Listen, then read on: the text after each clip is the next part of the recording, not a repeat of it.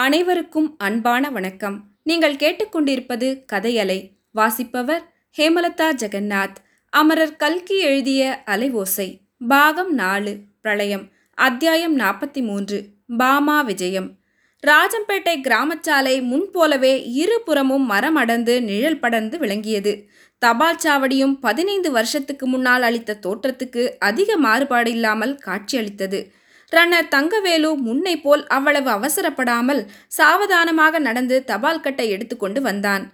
ஜிங் ஜிங் என்ற சதங்கையின் ஒலி சவுக்க காலத்தில் கேட்டது. ராஜம்பேட்டை அக்ரஹாரம் அன்றிருந்த மேனிக்கு அழிவில்லாமல் இருந்தது. உலகமே தலைகீழாக புரண்டாலும் நம்முடைய கிராமங்களில் அவ்வளவாக மாறுதலை காண முடிவதில்லை. அப்படி மாறுதல் இருந்தால் முன்னே வீடாயிருந்த கட்டிடங்கள் இப்போது குட்டிச்சுவர்களாக மாறியிருக்கலாம். வேறு பிரமாத மாறுதலை பார்த்துவிட முடியாது. ராஜம்பேட்டை முன்னை போல் அவ்வளவு கலகலப்பாய் இல்லை என்பது மட்டும் உண்மை. ஏனெனில் இப்போது அங்கே பட்டாமணியம் கிட்டாவையர் இல்லை. அவர் பார்த்த பரம்பரை கிராம முன்சீப்பு உத்தியோகத்தை சுண்டு என்கிற ஷியாம் சுந்தர் பார்த்து வந்தான். சினிமா டைரக்டர் ஆகும் ஆசையெல்லாம் அவன் விட்டுவிட்டான். படம் எடுத்தால் சீதாவை கதாநாயகியாக வைத்து எடுக்க வேண்டும். இல்லாவிடில் என்ன பிரயோஜனம்? என்பது அவன் கருத்து. கொஞ்ச நாள் முன்பு வரையில் அந்த ஆசை அவனுக்கு சிறிது இருந்தது. சீதா இறந்த செய்தி வந்தபின் அடியோடு போய்விட்டது. பின்னர் நிம்மதியாக கிராம முன்சீப் வேலையை பார்த்து வந்தான். ஊரில் கலகலப்பு குறைந்ததற்கு இன்னொரு காரணம் என்னவோய் சீமாச்சுவையர் ஊரில் இல்லாதது. அவர் இப்போது சிறைச்சாலையில் இரண்டு வருஷம் கடுங்காவல் அனுபவித்துக் கொண்டிருந்தார். கள்ள மார்க்கெட் கேஸில் அசல் முதலாளி தப்பித்துக்கொண்டு சீமாச்சுவையரை மாட்டி வைத்து விட்டான் அதை பற்றி ஊரில் யாரும் அனுதாபப்படவில்லை. நடுவில் பணம் அதிகமாக வந்தபோது சீமாச்சுவையர் யாரையும் லட்சியம் செய்யாமல் அகம்பாவத்துடன் நடந்து கொண்டார். ஆகவே அவர் சிறைப்பட்ட போது கிராமத்தார் என்ன ஓய் சீமாச்சு உயிரோடு திரும்பி வருவானா? என்று கேட்டுக்கொள்வதுடன் திருப்தி அடைந்தார்கள். கிட்டாவையர் வீட்டுக்கூடத்தில் லலிதா உட்கார்ந்து குழந்தை பட்டுவின் தலையை வாரி பின்னிக் கொண்டிருந்தாள். சரஸ்வதி அம்மாள் ஊஞ்சல் பலகையில் உட்கார்ந்திருந்தாள். குழந்தை பாலசுப்பிரமணியன் ஏதோ வாரப்பத்திரிகையில் வந்திருந்த காந்தி மகான் கதையை எழுத்துக்கூட்டி இறைந்து படித்து கொண்டிருந்தான். தபால் ரன்னர் வரும் ஜிங் ஜிங் சத்தம் கேட்டதும் லலிதாவுக்கு பழைய ஞாபகங்கள் உண்டாகி கண்கள் ஈரமாயின. லலிதா பட்டுவின் வயதில் நீ தபால் கட்டு வரும் சத்தம் கேட்டதும் எழுந்து தபால் ஆபீஸுக்கு ஓடுவாயே ஞாபகம் இருக்கிறதா? என்று சரஸ்வதி அம்மாள் கேட்டாள். ஞாபகம் இல்லாமல் என்ன? நன்றா இருக்கிறது. இப்போது கூட தபால் ஆபீஸுக்கு போய் ஏதாவது கடிதம் வந்திருக்கிறதா என்று பார்த்துவிட்டு வர தோன்றுகிறது என்றாள் லலிதா. நீ அப்படி போனாலும் போவாய். உன் நெஞ்சு தைரியம் யாருக்கு வரும்? என்றாள் தாயார். அரை மணி நேரத்துக்கு பிறகு வாசலில் தபால் என்ற சத்தம் கேட்டதும் லலிதா விழுந்தடித்து ஓடினாள். ஒரு கணம் ஒருவேளை தபால்கார பாலகிருஷ்ணனாய் இருக்குமோ என்று எண்ணினாள். பார்த்தால் உண்மையிலேயே அந்த பழைய பாலகிருஷ்ணன் தான். நீங்கள் இங்கே வந்திருக்கிறீர்களா அம்மா? ரொம்ப சந்தோஷம். எனக்கும் டவுன் வாழ்க்கை பிடிக்கவில்லை. ஒரு வழியாக இங்கேயே வந்துவிட்டேன் என்றான் பாலகிருஷ்ணன்.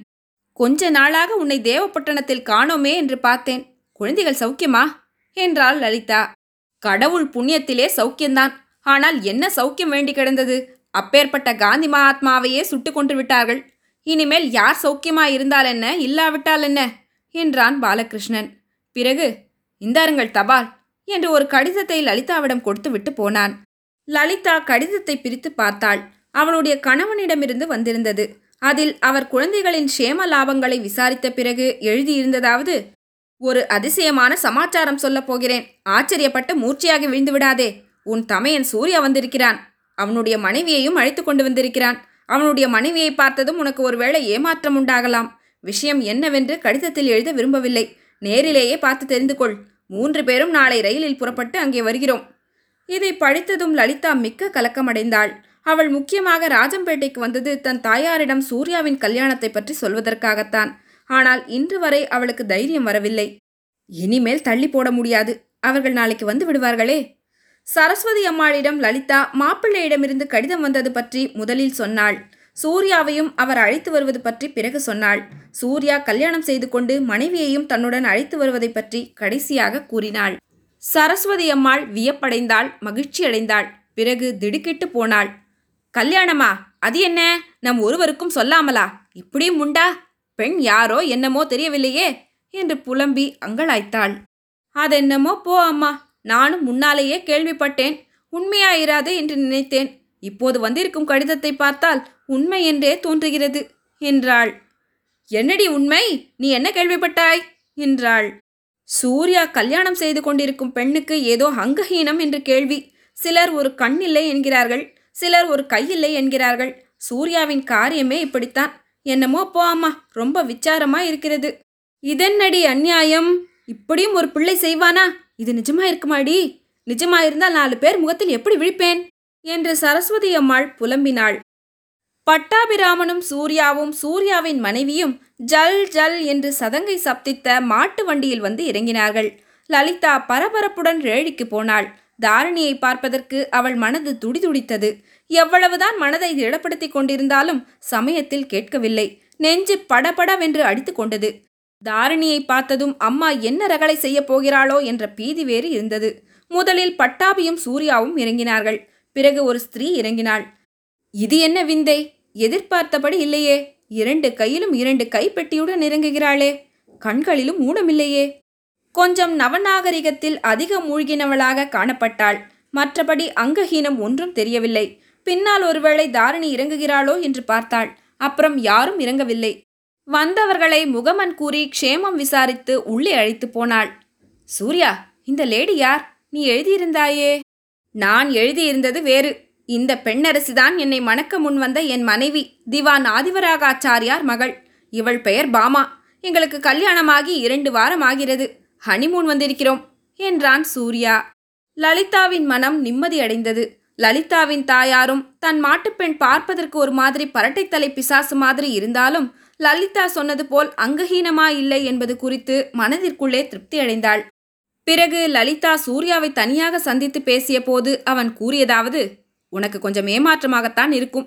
எனக்கோ அதைவிட ஏமாற்றமாயிருந்தது. ஆனால் ஏமாற்றியவள் அத்தங்கா தாரிணி அல்ல. சவுந்தர் ராகவன்தான். அவனுடைய சுபாவத்தை அறிந்திருந்த அனைவரையும் ஏமாற்றிவிட்டான். தாரணியை தான் கல்யாணம் செய்து கொண்டே தீர்வேன் என்றும் அவளுடைய முகலாவண்யத்துக்காக அவளிடம் தான் பிரியம் வைக்கவில்லை என்றும் சத்தியம் செய்தான். மேலும் சீதாவுக்கு தாரிணி கொடுத்த வாக்குறுதியை மீறக்கூடாதென்றும் தன்னிடம் அதே விஷயத்தை சொல்லியிருக்கிறாள் என்றும் வற்புறுத்தினான். தாரிணி அநேக ஆட்சேபங்களை சொல்லியும் கேட்கவில்லை. டில்லியில் உங்களுடைய உத்தியோக வாழ்க்கைக்கு இடைஞ்சலாயிருக்கும் என்று தாரிணி சொன்னபோது உத்தியோகத்தை விட்டுவிட முன்னமே தீர்மானித்து விட்டதாக பதில் சொன்னான். லலிதா உண்மையில் தாரிணிக்கும் ராகவன் பேரில் இருதயபூர்வமான அன்பு என்று தெரிந்து கொண்டேன். ஆகவே நான் விட்டு கொடுத்து அவர்களுடைய திருமணத்தையும் கூட இருந்து நடத்தி வைத்தேன். சவுந்தர் ராகவன் உண்மையாகவே உத்தியோகத்தை விட்டுவிட்டான். இருவரும் வசந்தியை அழைத்து கொண்டு ரஜினிபூருக்கு போயிருக்கிறார்கள். ரஜினிபூர் ராஜ்யம் இந்தியாவுடன் சேர்ந்து ஐக்கியமாகிவிட்டாலும் ரஜினிபூர் ராணியம்மாளுக்கு ஏராளமான சொந்த சொத்து இருக்கிறது. தாரிணியின் பேரில் அவளுக்கு மிக்க பிரியம். இரண்டு பேரும் ரஜினிபூருக்கு வந்து பஞ்சாப் அகதிகளுக்கு உதவி செய்து குடியும் குடித்தனமுமாக்க முயல வேண்டும் என்றும் அதற்காக தன் சொத்துக்களையெல்லாம் எழுதி வைப்பதாகவும் ரஜினிபூர் ராணியம்மாள் சொன்னாள். அதனால் இருவரும் ரஜினிபூருக்கு போயிருக்கிறார்கள். குழந்தை வசந்தியையாவது நான் என்னுடன் ராஜம்பேட்டைக்கு அழைத்து போவதாக சொன்னேன். அந்த குழந்தையும் கண்டிப்பாக வர மறுத்துவிட்டாள். இந்த கடைசி வாக்கியங்களை மட்டும் கேட்டுக்கொண்டு வந்த சரஸ்வதி அம்மாள் ரொம்ப நல்லதாய் போயிற்று. அவளுடைய தாயார் இங்கே படுத்திய பாடெல்லாம் போதாதா? பெண் வேற வந்து கலகம் பண்ண வேண்டுமா? என்றாள். அம்மாவின் சுபாவம் தெரிந்தவர்களானதால் மற்றவர்கள் சும்மா இருந்துவிட்டார்கள். பிறகு லலிதா இந்த பெண்ணை எப்படி பிடித்து கல்யாணம் செய்து கொண்டாய்? என்று கேட்டாள். முதலில் இவள் பேரில் எனக்கு மிக்க வெறுப்பு இருந்தது. இவளுடைய குணாதிசயங்களைப் பற்றி மிகவும் தப்பான அபிப்பிராயம் கொண்டிருந்தேன். தாரிணிதான் இவளை பற்றி எனக்கு சொன்னாள். முதன் முதலில் என்னை பார்த்ததிலிருந்து இவளுக்கு என் பேரில் பிரியம் என்று சொன்னாள். அது மட்டுமல்ல ஆயிரத்தி தொள்ளாயிரத்தி நாற்பத்தி ரெண்டு இயக்கத்தின் போது இவள் சர்க்கார் உத்தியோக கோஷ்டியுடன் வெளிப்படையாக பழகிக்கொண்டே உள்ளுக்குள் இயக்கத்துக்கு மிக்க உதவி செய்தாளாம். தாரிணியை போலீசார் கைது செய்யாமல் இவள்தான் ரொம்ப நாள் பாதுகாத்து வந்தாளாம். என்னை போலீஸ் பாதுகாப்பிலிருந்து தப்புவிப்பதற்கும் இவள்தான் உதவி புரிந்தாளாம். இவ்வளவுக்கும் மேலே இவள் பஞ்சாபுக்கு முன்னதாகவே போய் சீதாவை காப்பாற்றி கொண்டு வர முயன்றாளாம். இதையெல்லாம் கேட்டதும் என் மனம் அடியோடு மாறிவிட்டது. பேசி பார்த்ததில் என்னுடைய லட்சியமும் இவளுடைய லட்சியமும் ஏறக்குறைய ஒன்று என்று தெரிந்தது. இவளுடைய வெளித்தாற்றத்தை பார்த்து ஒன்றும் முடிவு செய்யாதே லலிதா. உன் மண்ணியுடன் பழகி பார்த்துவிட்டு பிறகு சொல்லு. வெளியே சென்றிருந்த ஷியாம் சுந்தர் திரும்பி வந்து அண்ணாவையும் மண்ணியையும் பார்த்து மகிழ்ச்சியடைந்தான். சூர்யாவின் கல்யாணம் ஆகிவிட்டதால் தன்னுடைய கல்யாணத்துக்கும் தடை நீங்கிவிட்டதல்லவா? அண்ணா ரிட்டர்ன் டிக்கெட் வாங்கி கொண்டு வந்தாயா? அல்லது கொஞ்ச நாள் இங்கே இருப்பதாக உத்தேசமா? என்று கேட்டான். நீ எங்களை விரட்டி அடித்தாலொழிய ரொம்ப நாள் இங்கே இருப்பதாக உத்தேசம். தேசம் சுதந்திரமடைந்து விட்டது காந்தி மகாத்மா இறுதியாக ஆத்ம தியாகம் செய்து நாட்டில் அமைதியையும் நிலைநாட்டிவிட்டார். இனிமேல் தேசத்தில் செய்ய வேண்டியதெல்லாம் பொருள் உற்பத்தியும் உணவு உற்பத்தியும் தான். முதலில் நம்முடைய சொந்த கிராமத்திலிருந்து ஆரம்பிக்க உத்தேசித்திருக்கிறேன். உழுது பாடுபடுகிறவர்களுக்கு உற்சாகம் ஊட்ட வேண்டும். இப்போது இங்கே எல்லாம் அவ்வளவு கிசான் தொந்தரவு இல்லை. கிளர்ச்சிக்கு தலைமை வகித்தவன் கிசான் சங்கத்தின் பணம் ஐயாயிரத்தை சூறையிட்டு கொண்டு போய்விட்டான். அதிலிருந்து இயக்கம் படுத்துவிட்டது. இனிமேல் நீ ஆரம்பித்தால்தான் உண்டு. கிசான் இயக்கம் இல்லை என்று திருப்திப்படுவதில் பயனில்லை சுண்டு. உழவர்கள் மன திருப்தியும் உற்சாகமும் அடைய வேண்டும். தாங்கள் உற்பத்தி செய்வதில் தங்களுக்கு நியாயமான பங்கு கிடைக்கிறது என்று அவர்கள் உணர வேண்டும். இல்லாவிட்டால் என்றைக்கிருந்தாலும் கலகமும் குழப்பமும் தான் உணவு உற்பத்தியும் தடைப்படும் ஆகையால் முதலில் உழைப்பாளிகளை சரிக்கொட்டி கொள்ளப் போகிறேன். பிறகு விவசாயத்தில் நவீன முறைகளை கையாண்டு காட்டப் போகிறேன். என்னுடைய மனைவி பாமாவும் எனக்கு உதவி செய்வதாக சொல்லுகிறாள். நீ என்ன சொல்லுகிறாய் சுண்டு? சொல்லுவதென்ன அண்ணா? நம்முடைய நிலம் முழுவதையும் பிரித்து உழவர்களுக்கு கொடுத்துவிட்டாலும் எனக்கு சம்மதம்தான். நீ ஊர் ஊராக அலையாமல் இந்த ஊரிலேயே இருந்தால் போதும். நான் எங்கேயாவது போய் ஏதாவது தொழில் செய்து பிழைத்துக்கொள்வேன் என்றான் சுண்டு. அப்படி நிலத்தை பிரித்து கொடுக்க வேண்டிய காலமும் வரும். அதற்கு நாம் தயாராகத்தான் இருக்க வேண்டும். வேறு வேறு தொழில்கள் செய்து பிழைக்க இப்போதிருந்தே நாம் எல்லோரும் கற்றுக்கொள்ள வேண்டும் என்றான் சூர்யா. சுண்டு சினிமா டைரக்ஷன் வேலை இருக்கவே இருக்கிறது என்று மனதிற்குள் எண்ணிக்கொண்டான். அவர்களுடைய தாயார் சரஸ்வதி அம்மாள் அங்கு வந்து நான் கண் மூடும் வரையில் பொறுத்திருங்கள். அப்புறம் எது வேணுமானாலும் செய்யுங்கள் என்றாள். நாங்கள் காத்திருக்கலாம் அம்மா. ஆனால் பூகம்பமும் புயலும் எரிமலையும் பிரளயமும் காத்திருக்குமா? என்றான் சூர்யா. லலிதா பூகம்பம் பிரளயம் என்றெல்லாம் நீ சொல்லும்போது அத்தையும் சீதாவும் அடிக்கடி காதில் அலைவோசை கேட்கிறது என்று சொல்லிக் கொண்டிருந்தது ஞாபகம் வருகிறது. அவர்களுக்கு என்ன சித்தப்பிரமையா? அல்லது அவர்களுடைய காதில் ஏதாவது கோளாறா? என்று கேட்டாள். பிரம்மையா காதில் ஏதேனும் கோளாறா என்று எனக்கு தெரியாது. அல்லது ஏதேனும் ஒரு தெய்வீக சக்தியினால் வரப்போகும் பயங்கர விபத்துகளின் அறிகுறி அவர்களுடைய மனசில் தோன்றியதா என்றும் தெரியாது. பஞ்சாபிலிருந்து தப்பி ஓடி வந்து நதியில் மூழ்கிய போது சீதாவின் காது அடியோடு செவிடாகி ஒன்றுமே கேட்காமல் போய்விட்டது. உரத்த பயங்கரமான அலைவோசை போன்ற சத்தம் மட்டும் ஓயாமல் கேட்டுக்கொண்டிருந்ததாம். ஆனால் காந்திஜியின் புனித உடல் தகனமான அன்று சீதாவின் காது கேட்கத் தொடங்கியது. ஹரி மக்களின் துன்பத்தை போக்குவாயாக என்ற மகாத்மாவின் மனதுக்கு உகந்த கீதந்தான் முதலில் அவள் காதில் கேட்டதாம். இது ஒரு சுப சூஷகம் என்று எனக்கு தோன்றுகிறது. மகாத்மாவின் மகா தியாகத்துக்கு பிறகு இந்த பெரிய தேசத்துக்கு பெரும் விபத்து ஒன்றும் கிடையாது. இனிமேல் சுபிட்சமும் முன்னேற்றமும் தான் என்றான் சூர்யா. அந்த தேசபக்த தியாகியின் விருப்பம் நிறைவேறுமாக. முற்றும். இத்துடன் அலைவோசை முடிவுற்றது. இந்த அலை ஓசையில் என்னோட பயணம் செஞ்ச அனைத்து நேயர்களுக்கும் மிக்க நன்றி. ஒரு புதிய புத்தகத்தோடு மீண்டும் சந்திப்போம். நேர்கள் அனைவருக்கும் இனிய புத்தாண்டு வாழ்த்துக்கள். நன்றி.